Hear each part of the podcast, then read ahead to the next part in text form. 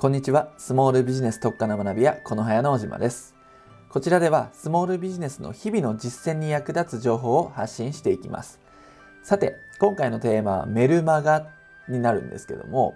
メルマガの使い方ということで、売れる商品っていうものをメルマガでどうやって見極めていって、確率高く売り上げに結びつける方法、こんな話をしていきたいと思います。でそもそもなんですけど、メルマガの目的って何だと思いますかね？普段どんな感じでメルマガ使っているでしょうか？通常メルマガって集客するためのツールって考えられていますよね。確かにメルマガの費用対効果は他のメディアよりもかなり高くなっています。これは抜群に高いってことは確かです。ところがなんですけどもメルマガの主な目的っていうのは実は別のところにあるんですよってことなんですね。集客はあくまでも結果です。その前にメルマガを使ってやる大切なことっていうのがあるんです。ここね、結構隠されていてあんまり語られないとこなんですけども、今回これ話したいと思います。その隠れた部分って何かっていうと、テストができるってことなんですね。テストっていうのはお客さんの興味とか関心を伺いながら商売ができるということです。で、ちょっとね、ここで簡単な例をお伝えしたいと思うんですけども、これね、ある有名バンドの話なんですが、その名もサザンオールスターズです。で、なんでこの話をするかっていうとね、先日、私、実家の茨城に帰省したんですね。その時に父とお酒を飲んだんですよ。でその際に話はサザンオールスターズの話になったんですよ。でなんでかっていうと父って熱烈なサザンファンなんですよ。カラオケに行けばまあ必ずサザンを歌います。で父のお箱はズバリ愛しのエリーなんですね。泣きしたこともある。冷たくしてもらおうってね。30点のモノマネで父歌ってくれるんですよね、まあ、僕も大してうまくありませんが。まあ、このくらいサザンがすごい好きなんですよ。で、サザンの話になったんで、デビュー当時からサザンのこと好きだったのって父にね、聞いてみたんですよ。そしたら、いや、むしろ嫌いだったなって言うんですよ。で、その言葉結構意外で、これだけ好きそうなのに、昔嫌いだったんだみたいな、驚いたんですね。サザンのデビュー曲って、勝手にシンドバッドっていうのはね、ご存知の方も多いと思うんですよね。まあ、当時はなんか破れたジーンズ姿で、今何時そうね、大体ね、とね、ふざけた歌を披露してて、なんだこのバンドはっていう風な感じだったらしいんですよ。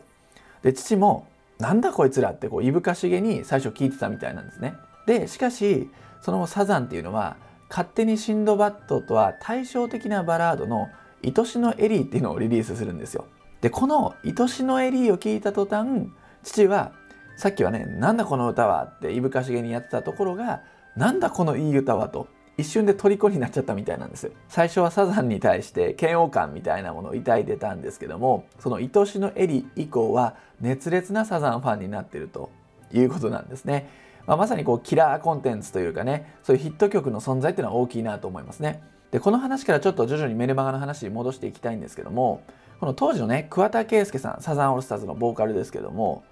桑田さんは愛しのエリーは間違いなく売れると思っていたでしょうか？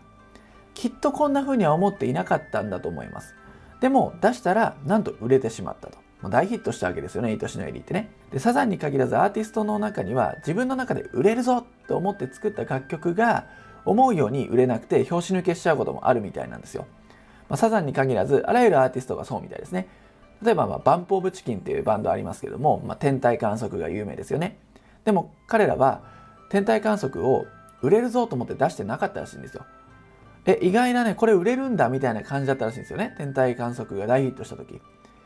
まあ、そういうふうになんとなく書いた曲が爆発的なヒットを生み出すことって往々にしてあるんです。サザンオールスターズもバンボブチキンもそうなんですけど、いくら音楽に秀でたアーティストでも、売れる楽曲とそうじゃない楽曲の区別をつけるのはなかなかね、難しいんですよね。なんでかっていうと、やっぱ売れるかどうかを決めるのはアーティスト自身じゃないからなんですね。じゃあ誰かっていうと聞く人お客さんなんですよ。最終的に曲を聴くのはやっぱお客さんなので、まあ、自分自身は判断できないと。でこれってねやっぱり我々スモールビジネスの中の商売でも一緒なんじゃないかなと思うわけです。日頃スモールビジネスの方たちと一緒に仕事をしていると皆さん自分の商品サービスに誇りを持っています。それ自身はすごくいいことなんですけども中には酔っちゃってる人がいるんですよね。自分の商品サービスに酔ってしまっている。これは間違いなくいいからお客さんもこれ喜ぶはずだと思い込んでしまっている方もいるんですよ。なのでやっぱりこれはさっきのアーティストと一緒でお客さんが結局は決めるんで自分で決めちゃいけないわけですよね。要するにお客さんがどんなものが欲しいかを徹底的に調査する必要があるということなんですでアーティストを例にとれば一つの楽曲がヒットすればこんなテンポの曲はお客さんが好むんだなとかこんなテーマで歌詞を書くと共感が得られるんだなと感がつかめます。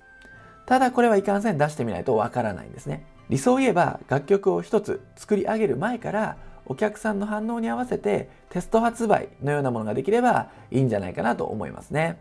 しかしまあ現実的にはアーティストはニーズを汲み取りながら曲を作るっていうのはね難しいでしょうしやってほしくないですよね。芸術の世界なんで売れ線に走るはどうかなとも思います。しかし我々スモールビジネスであればここは徹底すべきだということなんですね。売れそうだって分かってからリリースした方がいいじゃないですか。あこれお客さん興味あるなとか望んでるなって分かってから商品を本格的に発売する。ことができれば確率っていうのは売れる確率は上がっていきますよね。